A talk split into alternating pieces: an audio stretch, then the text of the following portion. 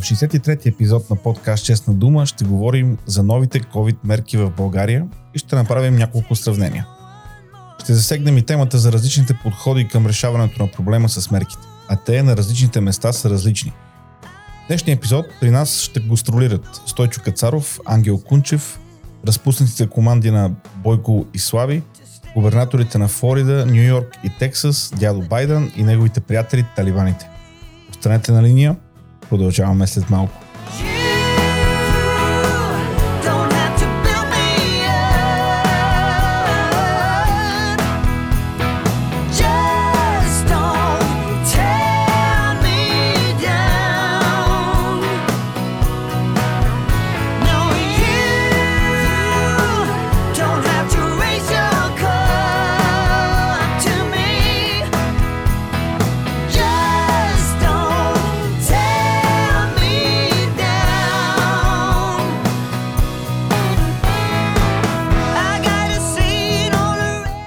Песента, която слушаме, се казва Don't Tear Me Down и е на Arch Tremors. Вече е добавена в плейлистата на подкаст Честна дума в Spotify.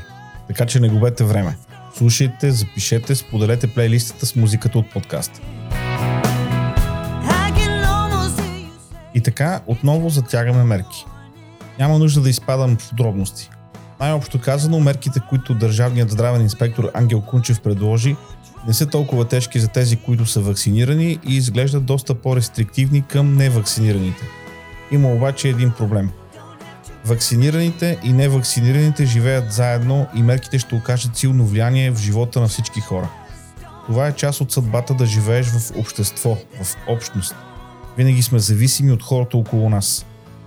След обявяването на мерките, които да вметнат далеч не са толкова крайни както миналата година, се изказа и дежурният специалист Ричард Лъвското сърце, известен в България още като Ричард Али Бегов. Той изригна 800 хиляди остават без работа. Ами да бяхте се вакцинирали, ваше благородие, да бяхте дали пример.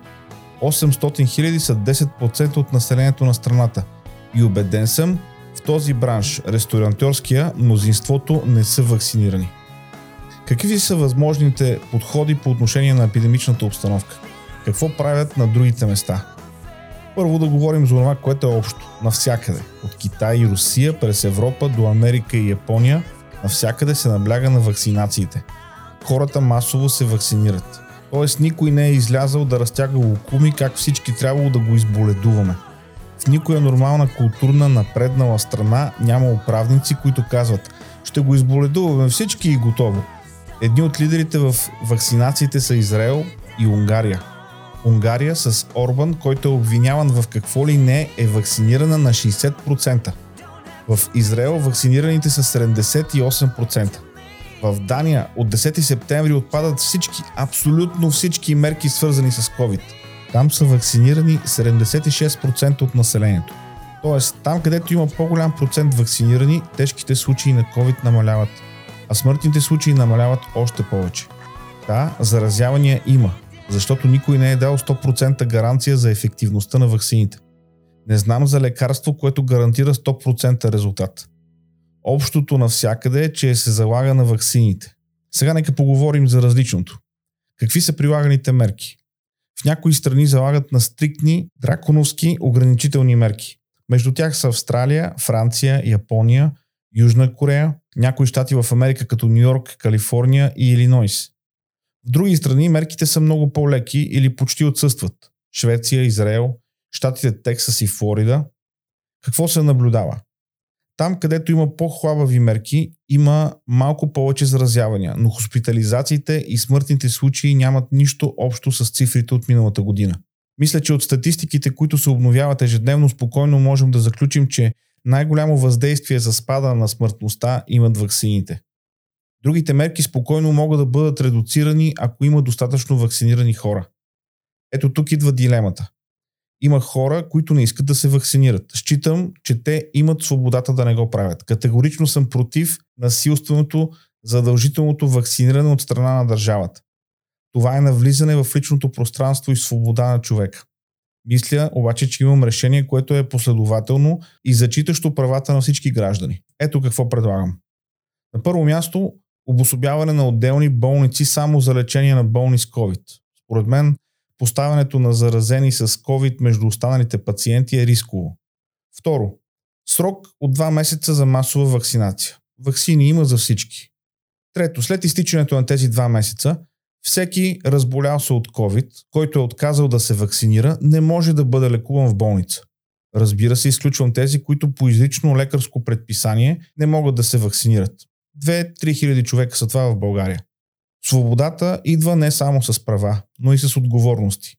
Не искат да се вакцинират хората, окей, държавата няма право да ги насилва, но да умират хора, защото са спрени плановите операции, понеже отделенията са пълни с болни от COVID, а има налични вакцини, вижда ми се нечестно.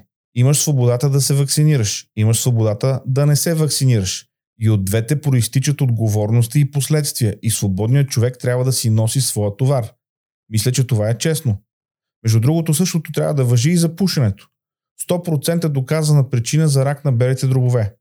Пуши си човека 30-40 години и последните 5 му правят изследвания и процедури, които струват общо стотици хиляди левове. Защо? Ако това е резултат от твоя избор, или трябва да си плащал по-скъпи осигуровки, или трябва да се оправяш сам. Същото въжи и с наднорменото тегло. Честна дума, така ги виждам нещата в момента. Проблемът е, че дебат за COVID и ваксините няма. Има грамогласни, луди и от двете страни на проблема, които поглъщат цялото внимание. От едната страна диктаторите, като един съдя в Чикаго, който отнел родителските права на майката и ги присъдил на бащата, защото майката не била вакцинирана. Кой си ти, бе, другарю съдя? Медицинско лице ли си? Според какви закони според какви критерии ваксината може да бъде причина за отнемане на родителските права? Това е едната крайност. Другата е самопровъзгласили се борци за свобода от COVID-тиранията, които мрът наляво и надясно от COVID. Да, имам новина за вас. Свободата е от основна важност, но тя не е лекарство за всяка болест. Здрав разум трябва, а не залитане в крайности. В България по отношение на COVID и ваксините има и друг проблем. Хората, които са на власт. С непремерени приказки, с липса на добър личен пример, политиците засилиха и без това високия скептицизъм на българина. Борисов се вакцинира преди две седмици. Трябваше да го направи още миналата година. Тези дни разбрахме, че и Радев се бил вакцинирал. Е защо това не е обявено? От интервюто на Слави миналия петък той ни осветли, свише, че се е вакцинирал. Е защо бе певецо мой не го каза на глас това нещо? Защо политически водачи откъде ли не го правят публично? Меркел, Путин, Нетаняхо, Орбан. Защо? Ще ви кажа защо. Защото всички тези, които ги изборих, с всичките възможни оговорки за тях, са държавници. Нашите тук са мишоци. Бойко, Радев, Слави и мнозинството от останалите книжни тигри. В България е имало държавници. Имало е Титани, Каравелов, Стамбулов, цар Борис III и други. Сегашните са дребни тарикати. Хора без книжка, на които ние, избирателите, сме дали ключовете от болит за Формула 1. И не трябва да се чудим на резултатите. Тези некадърници толкова си могат. Отделили 11 000 лева за информационна кампания за вакциниране. 11 000 лева. Доган взима по 350 лева на час държавни пари за неговата централа. Това са 32 часа работа в кавички на Ахмед Доган. Толкова е отделил кабинетът на Борисов за кампанията за ваксините. Ето за това България в 21 век е вакцинирана почти колкото талибаните в Афганистан. И като казахме талибаните, официално приключи изтеглянето на американската армия от Афганистан. Потрева на хиляди оплашени, измъчвани и убивани хора. С хиляди американски граждани изоставени. Едно срамно изтегляне на Джо Байден и неговата администрация. Без доблест, без чест. Америка се срамува, но този срам само ще расте с времето, когато все повече ще чуваме за зверствата, на които са подложени изоставените в Афганистан. Америка не трябваше да влиза в Афганистан. Америка трябваше да излезе от Афганистан, но не така. И на фона на некомпетентността и безхаберието на американската държава, нека ви разкажа за един герой, когато познавам лично. Да го наречем Кен. Това не е истинското му име. Та Кен, като частно лице, през миналата седмица, е уредил излизането на 1500 афганистанци от Афганистан. Хора, които са работили по посолства, като преводачи, като учители, като хуманитарни работници. Понеже няма как да влезе в Афганистан с самолета си, Кен е намерил друг начин да изведе тези хора. Защото, приятели, когато има воля, има и начин. Така ви оставям днес. Не забравяйте да се абонирате за Честна дума, ако все още не сте го направили. Можете да го сторите в Spotify, Apple Podcast, Anchor FM и всички по-големи подкаст платформи. Ще съм ви благодарен, ако оставите и положителен коментар. Моля ви, споделете честна дума с вашите приятели. Вие сте най-добрата ми реклама. Връзки към всички налични платформи ще намерите на честнадума.com. Специално благодаря на хората, които се абонират за канала на Честна дума в YouTube. Малко по-бавно качвам там епизодите и не правя нищо по-специално за този канал, тъй като през последните 2-3 години YouTube брутално цензурира и ограничава видимост до съдържание като част от техните политически и економически зависимости. Ако можете да се абонирате за Честна дума в която и да е друга платформа, ще е по-добре. Благодаря ви, че бяхме заедно. Пазете се и стойте будни до следващия епизод.